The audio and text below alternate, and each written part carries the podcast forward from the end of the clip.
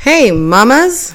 So, unfortunately, Cynthia is not here today. Somebody had to go on a fun vacation. So, I guess it's just you and I today. Just two moms on a mission to comprehension.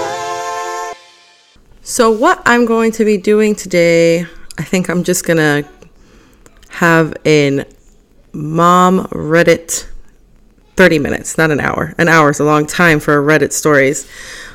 But we're going to do mom Reddit half an hour. Let's see, what's the worst parenting advice you've ever received? Um, to be honest, I'm going to answer that one and then I'll see what they have to say. I mean, to be honest, I haven't really had much really bad parenting advice. Um, I try and take what everybody says and really think about it. So I am open to advice, especially with my crazy one. But let's see what some of these worst parenting advices are. So the person who posted OP says, When my baby was small, she used to cry a lot and no one knew why. They simply termed it colic. Dude, same here. Um, and colic is just supposed to be, I guess, acid reflux or GERD, just really bad GERD. Um, so we had Ezra on some medications for GERD. Uh, he, we got his lip and tongue tie fixed because he wasn't drinking correctly. But yeah, there were times where he would just cry and cry, and you know they can't talk, so you don't really know. But I, I hate that. I hate that it's just like, oh, it's colic. There's nothing you can do. Have a good life. it's like, no, please help me. Um, but this woman says two visitors came one after the other. One told me never ever to give the child gripe water. Dude, that stuff is amazing. And the other said it was so important that I gave it. like this, many people told me conflicting advice on various matters. Emotionally, I couldn't handle it until my husband told me that I was the mother and I should do what I feel is best and shouldn't worry about other people's comments as they were not the parents. I instantly felt in control and at peace. Good for you, OP. Yeah. And in the end of the day, at the end of the day, it is your kid, right? So you do what you feel is right. And, you know, we all have that mom instinct in us to do what we feel is correct for our child. You know, there are so many times where, you know, I had to, I took Ezra to the doctor just because I had a feeling you know, it's like I feel like something's not right. And sure enough, for the most part, it there there wasn't, you know. Uh, one time he had like an ear infection, and I was like, "See, I knew it. I knew something wasn't right." Um, so, mamas always trust your instinct on that. But I think it's so funny to get contradicting advice. Don't do gripe water. Do gripe water. I, I did gripe water for hiccups. I thought it was it was the bomb. It definitely took away the hiccups. We did gas drops for the gas. You know, the way uh, his gastroenterologist explained it, because we ended up having to go to one, was, you know, babies they just don't they their systems aren't ready yet. They don't know how to push a toot out or keep stuff down. Things are just, you know, they're still developing everything. So uh, and sometimes it hurts. So, spit up is okay, but hurtful spit up, painful spit up is not okay, right? That would be something to see somebody about. I'm acting like I have like the best advice in the world, like I know all. No, again, trust your instinct. An old lady to help. So another one, an old lady to help with teething to take a teething to take a safety pin and pre-cut my son's gums. She said it would make teething be shorter and less painful. that's that's some horror movie stuff. Safety pin to pre-cut the gums? Ooh. That now I can tell you Ezra's teeth Ezra on his first birthday only had two little bottom teeth. And they were taking forever to come out. But I would not pre-cut his gums. That's something I've never heard of. Oh, That's that's by far the worst on the thread. Yeah. All right. I hope they at least boiled the safety pins beforehand. Oh lord, like that makes it any better. Sterile safety pins. Maybe I'm wrong, but I'm eight months pregnant with my second, and my mother in law told me a few weeks ago to ignore my toddler. Okay, yeah, that's gotta be the worst advice. I hate that. Just let him cry. He'll be fine. No, I can't. First of all, I can't do that. I can't just leave him crying. Like he needs his mommy for for whatever, even if it's just comfort. Ignore my toddler as much as possible and to not take her to any activity she likes anymore. So she'll so she'll get used to it before the baby comes and it won't be such a shock. Oh, you're having another baby? Let's get your child used to it. Let's just ignore them altogether. Oh, don't take them anywhere either you know, the playground. You can't go to the playground with a baby. of course you can. You take the baby and the toddler to the playground. Come on. My mom told me a coworker of hers told her she tried to make summers super boring for her children so they'd look forward to school in the fall. And my mom was like, "No, I want my children to enjoy their childhoods." That's funny. that would definitely be a way to keep them going to school, I guess. Uh, someone once told us if our babies started trying to walk to push them over because once they walk, your life gets harder. Oh, that's funny. I think that was probably a joke. It's just a habit, she'll grow out of it. That's something that's hard to say. Can something be just a ha- like a weird quirk that they have and they'll just grow out of it? my son got into watching British TV shows. Like he never was into Peppa, but you know he likes Pocoyo, and uh, for a while he was saying some words with British accents. we are very American, uh, and I was like, "Why are you saying it like that?" He's still. I was like, "Oh," he's like, "Mommy, I don't like tomatoes," and I'm like, "It's tomatoes." He's like, no, it's tomatoes. I'm like, okay. Weird habit, weird quirk. Will he grow out of it? Probably. An elderly man told me that when his children were newborns, the doctors instructed them to put the babies to sleep at the complete opposite end of the house so that they could only be heard if they cried really loud so you would know if they actually needed something. Lord have mercy. If your baby is crying, they need something. They're not fake crying. Oh my gosh. That's awful. Man, that's some crazy advice. Let's do a different thread. Let's just go into r slash parenting and see what we can find. Teenagers.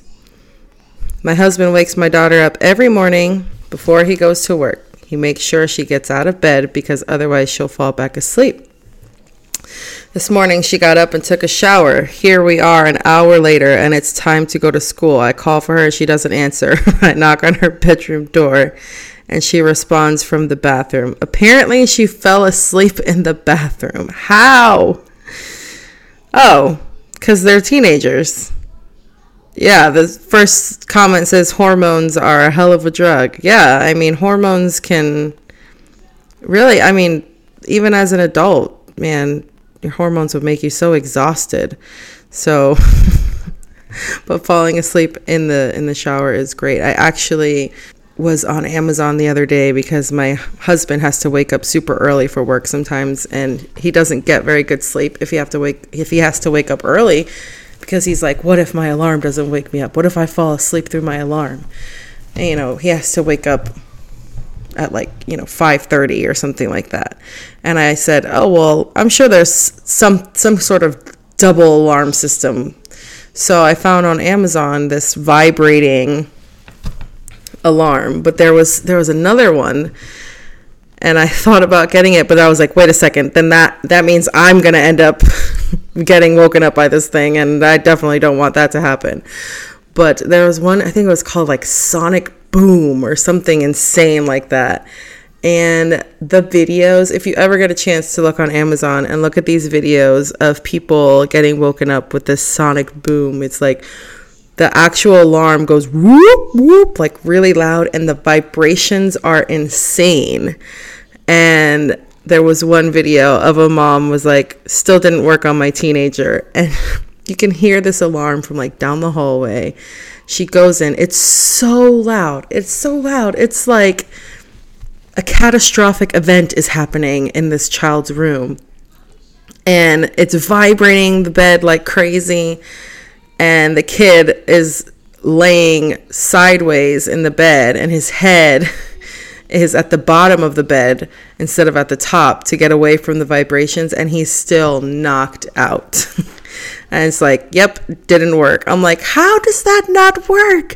It is literally a, like a huge a sonic boom alarm with vibrations that are vibrating the entire bed so, you know, I pray that that doesn't happen to me when my son becomes a teenager. But I mean, I can see how some of these teenagers, they are good down for the count. I mean, my son now doesn't like waking up, so I have a feeling it's not gonna it's not gonna be the best for me. what do you want from teachers? As a teacher and a parent, this is leading me. Another post, several comments I've seen recently have led me to ask As a parent, when your child is experiencing issues at school, what do you actually want from us as teachers? I'm asking genuinely and honestly. Uh, I know it varies from place to place, so I'm going to speak from my own experience as an eighth grade teacher from Canada who teaches elementary. Oh, eighth year teacher, sorry. We're not allowed to disclose how another student was dealt with. Yeah, that's a huge thing. As a teacher, it's kind of like I understand that you want to know like was the other child taken care of? Like did you talk to that other kid? Did you talk to the other kid's parents? And as a teacher, I you can't.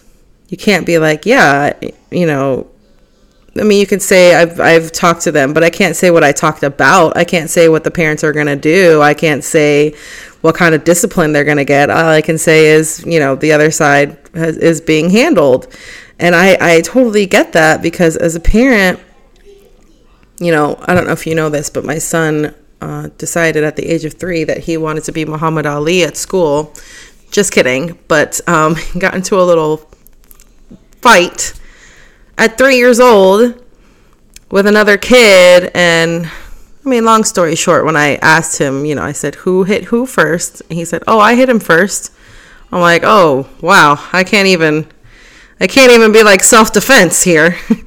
um, but I said, well, but why did you hit him? And he said that he was, you know, spitting at him or something. What he really said was like he was going at me. And I was like, okay, well, that's spitting, which is kind of gross. But I didn't want to go to the teacher and be like, "Did you talk to that other kid?" Because apparently he was spitting and blah blah. blah. I didn't want to be that parent because I've dealt with those parents before. So it's like really that fine line of like, okay, I have to trust that the teacher took care of it, but at the same time, I want to know that she took care of it. So I I totally get that. I've seen two students suspended in my eight years of teaching. Both two students in eight years. I think I need to go teach in Canada. Two? Do you know how many kids I've had suspended in uh, in one year? In one semester? like that's I had kids expelled before. All right. Due to illegal substances or weapons. Okay. Begged for for students to be sent home or suspended told no, not an option. Oh. Well, yeah, there's a whole process you have to go through here. You know, and that's what stinks about the whole bullying situation. It's like there has to be more than one occurrence of it. So, you know, when when a child gets bullied, there has to be multiple things going in about the same student saying, "Hey, this ch- this child is bullying somebody. This kid is doing this. This kid is doing that." Um, and it can't just be a one-off incident unless there's absolute proof you know text messages things like that um, we can't just go based off of he said she said you know that's really it's really a hard a hard thing to go by when there's not multiple instances um, and it kind of stinks of course like as the victim of somebody who has bullied you know it's how how can i prove to you that this is happening to me? You know they're doing it when the teachers aren't around. You know there's so many times that where a teacher gets blamed like oh you didn't report for bullying. I didn't see anything. You know um, there's one of me and there's 25 kids in the class. If they're saying something off the side to each other i i mean if they're in a group setting and they're supposed to be discussing something else and i'm in a small group helping another small group you know i can go back and forth as much as i can but these kids are sneaky. When they see the teacher go to the other side of the room that's when they're going to start doing stuff and saying stuff and it's hard uh, to say unfortunately I, I didn't see anything and if one kid is denying it how do i know? How do i know what's the truth? What's not the truth? It's so hard to say. So then it's like okay i got to keep a close eye on these kids. Well first of all separate them 100% and then you know keep a really close eye on them and and watch so that i can say okay i did see it this time. Um, but it's not going to happen the first time it happens you know? I've been strangled, slapped, kicked, and bitten. Oh my gosh. This poor teacher. I can't I I mean if she's in an ED classroom which is emotionally disabled or I mean it can happen. Um, I meet with parents regularly, communicate daily. I send kids to the office or out of the classroom who are being aggressive or disruptive. I do collaborative problem solving with students who are in conflicts. Teacher, teach. It sounds like you're doing the best you can. I don't see many comments like my kid's teacher doesn't care, nothing is being done, they don't do anything, and it is oh, I just see these comments and it is so disheartening. Yeah, I agree. You know, but on the other side of things, you've got a parent who has a child who is obviously things are happening. Um, so, gosh, this is a hard topic. Uh, I think a lot of parents grew up in an era when teachers and administrators were more empowered to expel, suspend, etc. They truly don't realize that it's changed. It has. It has really changed a lot, guys. It's not like what it used to be. There has to be documentation, like so much document, document, document, document. Uh, and and even then, sometimes it doesn't happen. Oh well, the kid's a good kid, or you know, um, if a child has a disability and it's um, whatever is happening is because of this child's disability, they can't really say much because it's unfortunately it's because of a disability. So you know, if if you get if you pull a fire alarm you're supposed to be immediate expulsion, right? There was a kid who pulled a fire alarm, but he was in special ed, and unfortunately, it was due to his disability that he got angry and pulled the fire alarm. So he did not get expelled because if they can prove that it was because of this child's disability, then that expulsion won't happen or that suspension won't happen. Um, there's a lot of red tape to go through parents when we're talking about the school system and trying to get things done. The biggest thing I can say, especially if you have a child with disabilities, get an advocate out there. Make sure you have your all of your paperwork. Um, make sure every teacher knows, hey, my kid has an IEP or my kid has a 504. Um, we get them but there's some teachers who are getting, you know, 50 IEPs. And it's like, okay, I got to go through all these. I have to make sure I have all these accommodations, especially once they get up in middle school and high school time So it's important that your child advocates for themselves as well and that you advocate for them um, because, again, we're just one person. um, right now, I have almost 280 students. I teach online virtually and I have two, almost 280 kids. I have a lot of IEPs. Um, did I go through all of them? Of course, it's my job. Um, but sometimes, you know, things fall through fall through the cracks. And it, it's great when a kid is like hey i have my iep i get this. I'm like oh yep you're right. Perfect. Good. Because we're only human. Um, so if you do have a child with disabilities just make sure that you are 100% advocating for them. You are communicating we, as teachers we love communication. We don't like you know care and communication if i should call it that um, which is you know what are you doing? Why is my child doing this? And why aren't you doing anything? That's just not, that's not going to get anything out of the teacher. Um, approach it with some diplomacy, I guess I should say. Um, and if your child doesn't have a disability and is being bullied or anything like that, just keep pushing. Uh, just keep pushing for it um, and keep documenting that's the biggest thing and that's what they tell us in education all the time document document document because there's all this all this paperwork you have to go through i, I, I can't quote it but I, there's a certain amount of suspensions that you can get per semester for you to even go up for expulsion so i would have kids that would get suspended like five times in a semester it would be like an insane amount of suspensions but then the next semester it starts all over again so they would get five more suspensions next semester, but there was no expulsion happening because it restarted every semester. So you never know what the paperwork is like, and um, you never know what's going on behind the scenes. So uh, that's just a little tidbit from the education system, and that's why I teach online now because that red tape was hard to go through, and I feel for this this teacher strangled, slapped, kicked. I mean, we got to do better. All right, let's do one last topic on r slash parenting. Terrified about my son's upcoming dental procedure. This is good. Procedures are so scary. Even if it's like we've done this procedure 500 times, um, it's still scary. My three and a half year old is getting dental work done next month caps on back teeth, fillings in front teeth. For three and a half year old? Terrified that something bad might happen. I've read stories of children dying from the anesthesia, and I'm worried sick. Oh, Lordy, don't read those stories.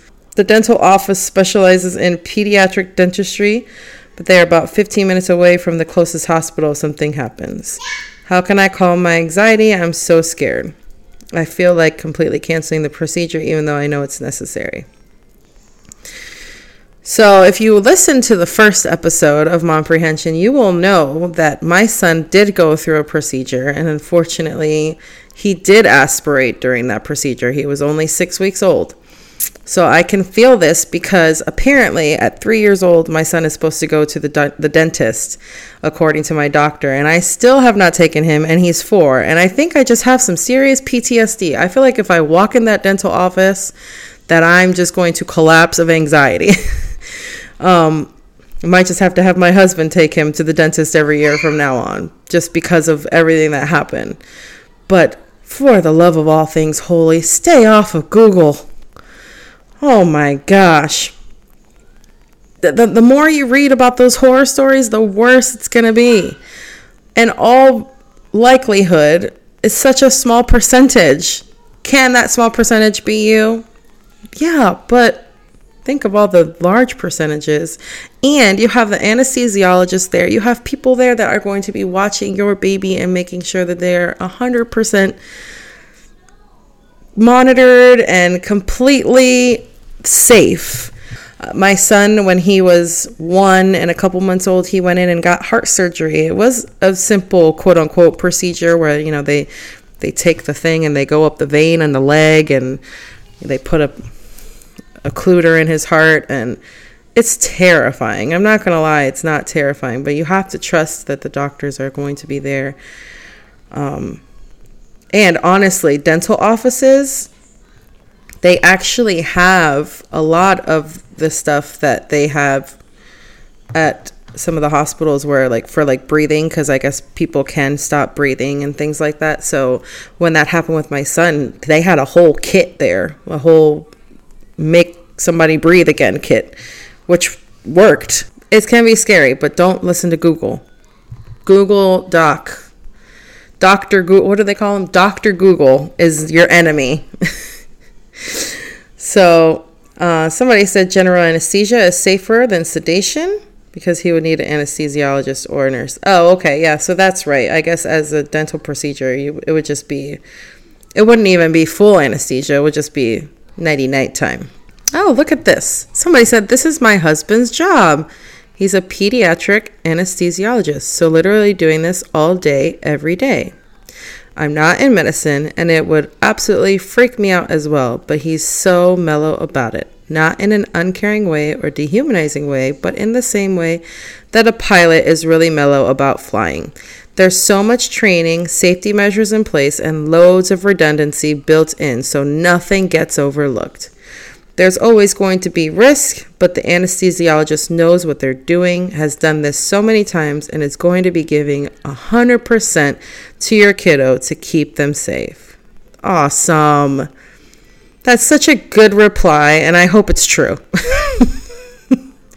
Because we all know sometimes things on Reddit can't be true. I think that as parents, no matter what, we're going to be freaking out. Um, and that just makes you a good mom, you know? If you were a mom that didn't care, then, you know, would that make you a good mom? No, of course not. You're going to worry all the time about everything, whether it be a dental procedure or whether it be a broken arm, which I'm not excited about that first broken arm or first broken leg or however it may happen, or even just making sure they're safe on the playground. You know, all of this is the signs of a good mom. I am so happy that I was able to talk with you guys today and go through some Reddit stuff with you. With that being said, I hope Cynthia is having the time of her life. Apparently, I have her on Facebook and she went whitewater rafting today. Thanks, Cynthia. Go ahead and leave me here. One day it'll be her turn. and she'll have to do the podcast all on her own. Um, well, thank you guys so much for listening. And just remember, that you're the mom or you're the parent. So, any advice given to you, you can choose to keep that advice and use it, or you can choose not to. It is totally up to you. And you are in charge. You are in charge of their health, you are in charge of their education, and you are their advocate, especially when they're so little. And when they get when they get older, you teach them to advocate for themselves as well. Because you know why? You are a super mom. And on that, I'm going to wish you guys a wonderful, wonderful week. See ya.